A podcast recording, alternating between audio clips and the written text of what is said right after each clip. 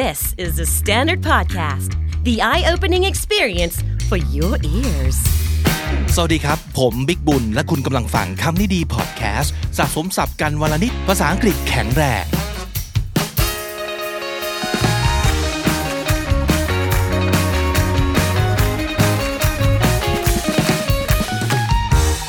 คุณผู้ฟังครับ ช่วงนี้ผมพยายามตามอ่านคอมเมนต์ทุกที่เลยไม่ว่าจะเป็น YouTube หรือ Twitter นะครับ สิ่งหนึ่งที่เจอก็คือมีคนพูดอะไรทำนองนี้เยอะเหมือนกันนะก็คือพูดว่าภาษาอังกฤษอ่อนมากถึงมากที่สุด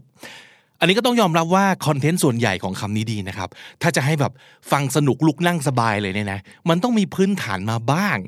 แต่หลายครั้งพอได้ยิน feedback มาแบบนี้ผมก็มานั่งคิดเหมือนกันนะว่า เอ๊ะคำนี้ดีจะช่วยอะไรได้มั่งนะสำหรับคุณผู้ฟังกลุ่มนี้นะครับ ผมก็ลองนั่ง list ดูครับว่าโอเค ถ้าต้นทุนมาน้อยมาก ๆ ทักษะภาษามาอ่อนมากๆเนี่ยต้องเริ่มยังไงดี สมมติวันนี้ฮึดละนะครับ step หนึ่งสองสามที่จะทำได้จริง ๆ เนี่ยคืออะไรบ้างนะครับ อันแรกอันดับแรกสำคัญที่สุด ต้องปรับวิธีคิดก่อน mindset มาอีกแล้ว แต่มันสำคัญจริงๆนะคือต้องเริ่มจาก quote เกร่อเกร่อบ้านๆเน่าๆที่เราอาจจะเคยได้ยินมาบ่อยแล้วเนี่ยก็คือว่า it's not a sprint it's a marathon หรือว่ากลับกันก็ได้ it's a marathon not a sprint เขาว่า sprint คือวิ่งอย่างรวดเร็วในระยะสั้นๆ ภาษาอังกฤษเนี่ยมันไม่ใช่การแบบฟาดเปรี้ยงหนึ่งอึดใจใส่เต็มที่แล้วจะเก่งเลย มันไม่ใช่ มันเป็นลองเกมนะครับ อย่าคาดหวังว่ามันจะเก่งเร็ว ไม่อะไม่จริง เหมือนเรื่องลดความอ้วนนะครับ ถ้าผอมเร็วมากนี่คือผิดปกติแล้วนะใช่ไหมหรือต่อให้ทำได้จริงอะเดี๋ยวมันก็โยโย่กลับมาอ้วนเหมือนเดิมหรืออ้วนกว่าเดิมดีซ้ำไป มันไม่ยั่งยืนครับ มันไม่ sustainable เอางี้ ให้ลืมคำว่าเก่งไปก่อนเลย ลบทิ้งไปเลยจากสารระบบ เป้าหมายของการเก่งอังกฤษคือได้ใช้ ไม่ใช่ได้เก่ง ฟังอีกทีนะครับ เป้าหมายของการเก่งภาษาอังกฤษ คือได้ใช้ ไม่ใช่ได้เก่ง อย่าไปอยากได้ครับไอ้คำว่าเก่งเนี่ย เราต้องการคำว่า ใช้ได้ การจะใช้ได้ คือต้องได้ใช้ให้บ่อยที่สุด แล้วภาษาอังกฤษของเราจะดีขึ้นเรื่อยๆ ของอย่างนี้ต้องสะสมใช่ไหมครับ เอางี้เรายอมรับว่าเราอ่อนถูกปะงั้นเราก็ไม่มีอะไรจะเสียแล้วไง โดนล้อเออมึงล้อไป เพราะเพราะจริงนะครับ โดนว่าเอ้า ก็ไม่ได้บอกว่าตัวเองเก่งอะโดนคาดหวังไม่ต้องคาดกูไม่เก่งนะครับ ไม่มีอะไรจะเสียแล้ว แต่ถ้าเกิดเราได้ใช้ คือใช้ไปเรื่อยๆ เดี๋ยวมันเก่งเองครับ เดี๋ยวมันจะดีเอง ถ้าเราเริ่มต้นทุกอย่างด้วย mindset แบบนี้นะผมว่าโอเคละเฮลตี้ละอย่างน้อยนะ เราจะไม่รู้สึกแย่กับตัวเอง แล้วพอไม่รู้สึกแย่กับตัวเอง มันจะดีขึ้นได้ในระยะยาวนะครับ เรื่องสองที่สำคัญคำว่า goal กับ passion เนี่ยช่างแม่งไปก่อน หลายครั้งเราจะบอกกันเนาะว่า เรื่องภาษามันต้องมี passion หรือถ้าเกิดจะเก่งได้มันต้องตั้งโกให้ชัดเจนสักก่อน มันก็เลยทำให้คุณผู้ฟังบางคนเนี่ยรู้สึกว่า เอา้า คือถ้ากูไม่มีสองอย่างเนี่ยคือกูผิดบาปมากใช่ไหมเป็นมนุษย์ที่บกพร่องมากใช่ไหมแล้วก็สมควรแล้วใช่ไหมที่ภาษาจะห่วยแตกต่อไปเนี่ย อันนี้ไม่จริงนะครับ ถ้าผมเคยพูดอะไรที่ชวนให้คิดหรือว่ารู้สึกไปในทางนั้น ขอโทษจากใจจริงเลย ผมไม่ได้เจตนาเลยทั้งสิ้น แล้วบอกตรงนี้เลยว่าไม่จริงนะครับ ต้นทุนและเงื่อนไขแต่ละคนไม่เหมือนกัน ไม่ใช่ไม่เท่ากันด้วยนะ มันไม่เหมือนกันครับเพราะฉะนั้นเอาเอาแค่นี้เลย คือถ้าวันนี้ตั้งใจว่าอยากให้ภาษาอังกฤษของเราดีขึ้น goal ไม่มี passion ไม่มา ไม่เป็นไรใด ๆ ทั้งสิ้นนะครับ มันมีวิธีมาดูวิธีกันนะครับ อันแรกเลย ต้องเก่งเรื่องการท่อง และต้องฝึกฝนการฝืนครับ อย่าติดกับดักสองอันนี้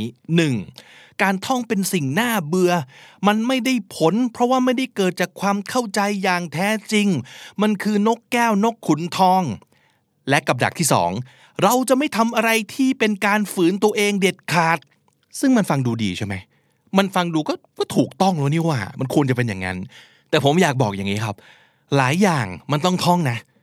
เออ ใช้ความเข้าใจไม่ได้มันไม่พอ มันยังไม่ถึงสเต็ปที่เราจะไปทำความเข้าใจ มันต้องท่องไปก่อน ตัวอย่างชัดสุดสูตรคูณเงี้ยต้องท่องนะ มันไม่มีใครทำความเข้าใจสูตรคูณได้นะ ตารางธาตุอย่างเงี้ย ต้องท่องสูตรคณิตศาสตร์ ต้องท่องเขาก็ท่องกัน แต่ประเด็นคือเราท่องเพื่อเอาไปประยุกต์ใช้อีกทีหนึ่งนะครับ การท่องไม่ใช่สิ่งเลวร้ายนะครับ อย่าไป คิดว่ามันเป็นผู้ร้าย อย่าไปคิดว่ามันเป็นวิธีที่โบราณ อะไรต้องท่องก็ควรท่อง โดยเฉพาะอย่างยิ่งอย่าลืมเรายังไม่เก่งนะฮะ เรายังอ่อน เราต้องเริ่มจากพื้นฐานสุดเลยแบบนี้แหละ อย่าไปรังเกียจพื้นฐานนะครับ และหลายคนอยากแบบเริ่มปั๊บพูดคล่องเลย มันจะเป็นไปได้ยังไง ถ้าคุณยังไม่มีศัพท์ในการเอาไปพูดเลยเนี่ยใช่ไหมเหมือนการออกกำลังกาย คุณอยากเป็นแชมป์เลยทันทีได้ยังไง ทั้งๆทที่คุณยังไม่เสริมสร้างกล้ามเนื้อ ให้แข็งแรง ถ้าคุณยังไม่ฝึกให้คุณอึดพอที่จะไปลงแข่งกับเขาอะผมว่าการท่องมันก็เหมือนการซิทอัพวิดพื้นทำแพลงการวิ่งมันน่าเบื่อ แต่ที่เขาทำกันเพราะอะไร เพราะเขาเห็นภาพปลายทางชัดเจน ว่าไอ้สิ่งเนี้ยมันจะไปช่วยเขาได้ยังไง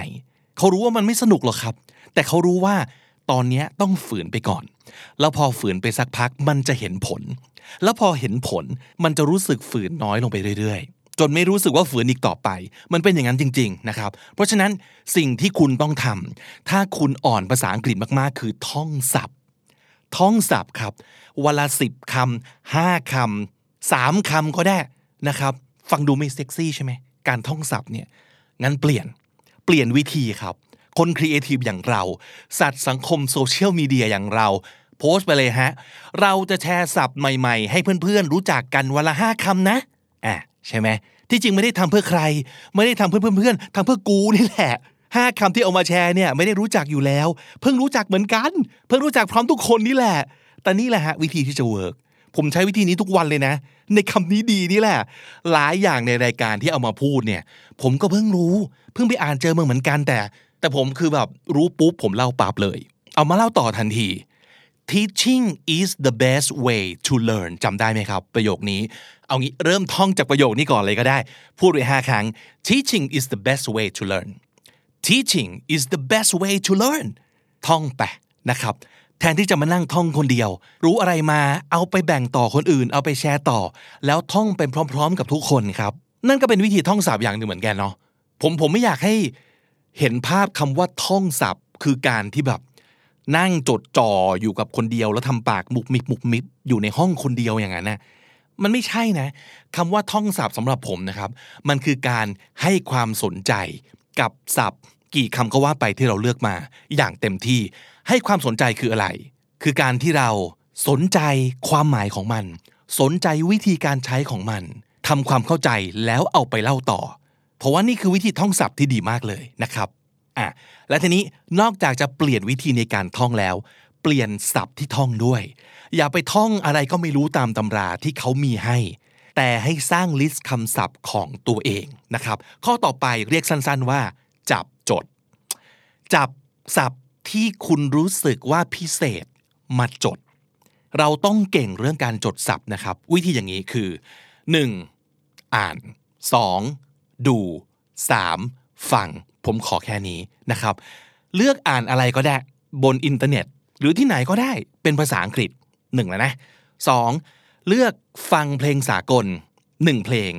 แบบดูเนื้อไปด้วยสามดูหนัง ซีรีส์ YouTube อะไรก็ได้ที่เป็นภาษาอังกฤษแบบที่มีซับไตเติลเท่านั้น และสุดท้ายขอแถม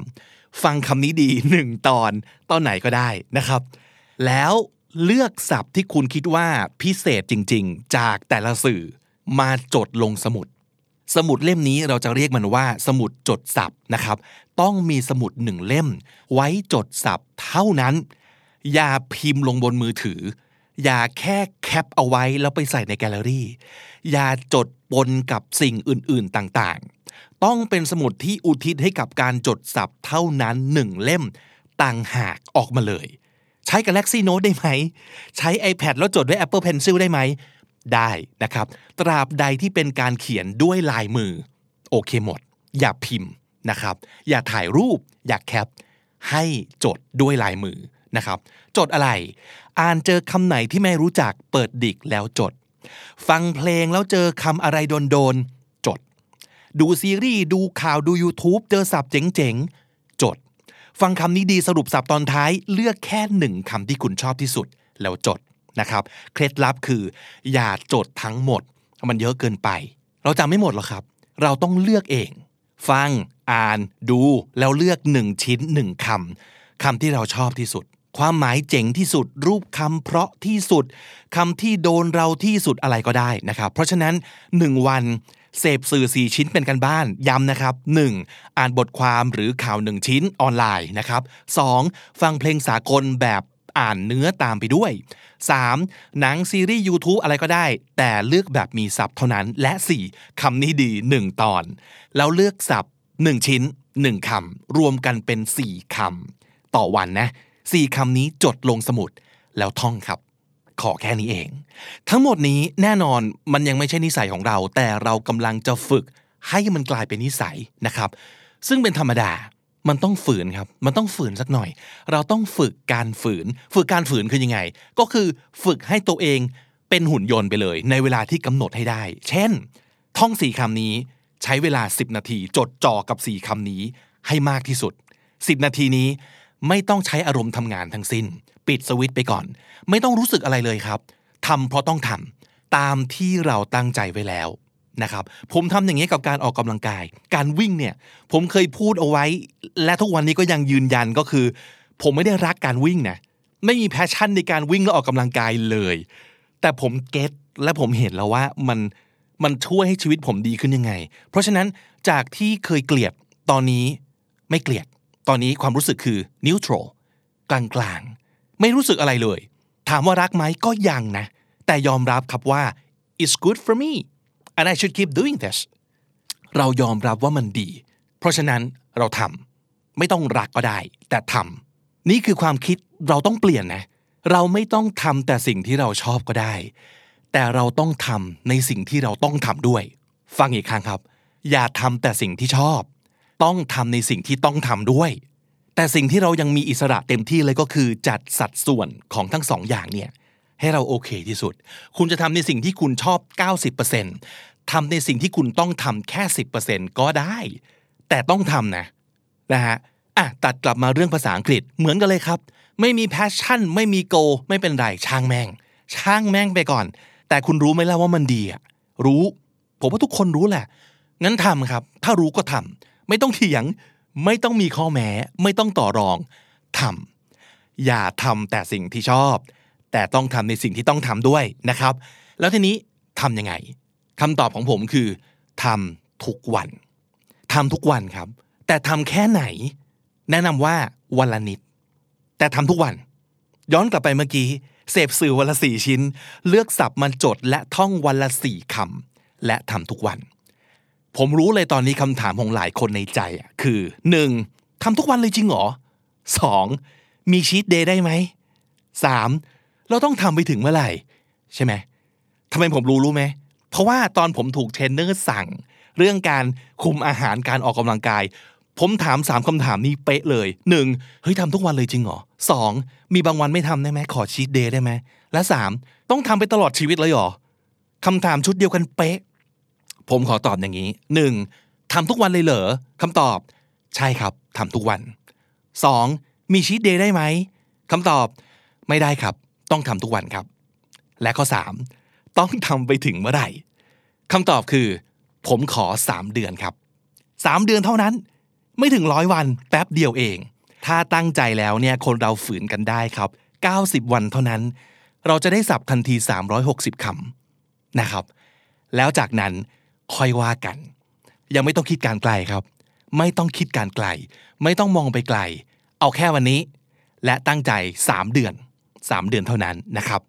อีกอย่างหนึ่งที่อยากให้ทำเป็นนิสัยครับ ในช่วง 3 เดือนนี้นะ ลองทำแบบนี้ครับ ท่องนะฮะ search cap แปะ search cap แปะครับ ถ้าเจอศัพท์ที่ไม่รู้จัก search ทันที และจัดเก็บทันที อันนี้ผมเป็น เป็นมาโดยตลอด และทุกวันนี้ก็ยังเป็นด้วย ผมสัญญากับตัวเองไว้เลยว่า ถ้าเจอคำไม่รู้จักนะ search เลยทันที แล้วมันง่ายมากเพราะว่าอะไร โทรศัพท์มันอยู่ในมือเราตลอดเวลาอยู่แล้ว search เลยครับ Google ไปพอ search เจอปั๊บ ผมจะ cap หน้าจอทันที แล้วเอาไปแปะไว้ในไฟล์ Google Doc สำหรับเก็บศัพท์โดยเฉพาะนะครับ แต่เอ๊ะเมื่อตะกี้นี้ผมพูดไว้ว่าให้จดด้วยลายมือเท่านั้น ห้าม cap ห้ามเก็บไว้ในแกลเลอรี่ไม่ใช่เหรอ แต่ประเด็นเป็นคืออย่างนี้ครับ การ search cap แปะเนี่ยมันเป็นการแค่รวบรวมศัพท์ที่น่าสนใจมาไว้ก่อน เพื่อเลือกต่ออีกทีหนึ่งว่าจะจดคำไหนึกออกไหมครับ ประเด็นคืออย่างนี้ step ของการ search cap แปะเนี่ยมันเป็นการฝึกนิสัยในการขจัดความข้องใจเบื้องต้น นั่นคืออะไร เวลาเราเจอศัพท์ที่เราไม่เข้าใจอะอย่าฝึกให้ตัวเองมีนิสัยปล่อยผ่าน อย่าปล่อยผ่าน ต้องอยากรู้ว่ามันคืออะไรวะคำนี้คืออะไรวะ เรา search cap แปะเพื่อรวบรวมศัพท์ที่น่าสนใจ ในวันนั้นมากองไว้ก่อน แต่หลังจากนั้นเราค่อยเลือกอีกทีว่า จะเอาศัพท์คำไหนไปจดต่อในสมุดจดศัพท์ของเรานะครับ อีกหนึ่งนิสัยที่จะช่วยมากๆ คือ กรอกหูครับ กรอกหูคือ ฟังภาษาอังกฤษตลอดเวลา โดยไม่ต้องแคร์ว่าฟังออกไหมwork ที่สุดในโลกเชื่อผม นั่นคือชีวิตผมในช่วงเวลาเป็น เป็นสิบปีนะ ส่วนใหญ่ที่ฟังเนี่ยคือแปลไม่ออกหรอก แต่ขอให้เลี้ยงมันไว้ในหูตลอด เปิดทิ้งเปิดขว้างไว้เป็น background เท่านั้นพอ อย่าไปคาดหวังว่าคุณต้องเข้าใจ แต่เลี้ยงมันไว้ในหูตลอดเวลา กรอกหูเข้าไปครับ มันจะไม่เห็นผลทันทีแน่นอน แต่สักวันหนึ่ง คุณจะย้อนกลับมาขอบคุณตัวเอง ที่เริ่มทำสิ่งนี้นะครับ และสุดท้าย อันนี้สำคัญมากๆ เป็นสิ่งที่เราไม่ค่อยชอบกันหรอกให้ทำเป็นภาษาไทยยังไม่ค่อยอยากทำเลย แต่นี่จะให้ทำเป็นภาษาอังกฤษเนี่ยนะนั่นคือเรื่องการอ่านครับ อ่านก็สำคัญนะ แล้วมันช่วยเยอะมาก แต่ผมเสนออย่างนี้ อ่านให้สั้น และอ่านให้ง่ายครับ ผมขอแนะนำสามอย่าง 1. นิทานเด็ก 2. โค้ดและคำคม และ 3. โจกครับ ตลกแบบวันไลเนอร์ ตลกสั้นๆ นี่แหละ บนอินเทอร์เน็ตมีเยอะมาก โดยเฉพาะโค้ดและคำคม ผมเสนอว่าให้จดด้วยนะครับ อ่านออกเสียงออกมาครับ แล้วจดเลือกที่เราชอบ แล้วจดลงสมุดจดศัพท์ของเรานั่นแหละนะครับ สรุปครับ ก่อนเราจะเก่งภาษาอังกฤษ เราต้องเก่งอะไรให้ได้ก่อน 1. ฝืนเก่ง 2. ท่องเก่ง 3. จดเก่ง 4. สอนเก่ง 5. เสิร์ชเก่ง 6. ฟังเก่งและ 7. อ่านเก่ง วันนี้สำหรับคนที่ รู้ตัวว่าภาษาอังกฤษต้นทุนน้อยเหลือเกิน อ่อนเหลือเกิน ไม่ได้แปลว่าคุณจะไม่สามารถเก่งได้นะ แต่อย่างที่ผมบอก เอาคาว่าเก่งออกไปก่อน ย้ำอีกครั้งสำคัญที่สุดคือได้ใช้นะครับสำนวนที่ขอให้เริ่มท่องในวันนี้เลยครับ is not a sprint is a marathon is not a sprint มันไม่ใช่การวิ่งระยะสั้น ไม่ใช่การวิ่งให้เร็วที่สุด it's a marathon มันคือการวิ่งระยะไกลครับ การเดินทางของเรายังอีกยาวไกล อย่าไปคาดหวังว่าจะเก่งทันที แต่เราต้องใช้ไปเรื่อยๆ วิ่งไปเรื่อยๆ ครับ เป็นกำลังใจให้กับทุกๆ คนนะครับ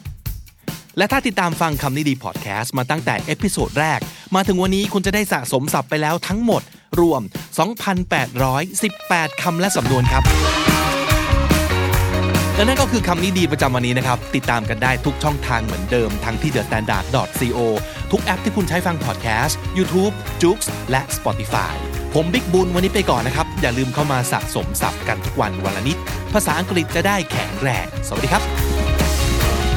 The Standard Podcast, eye opening for your ears.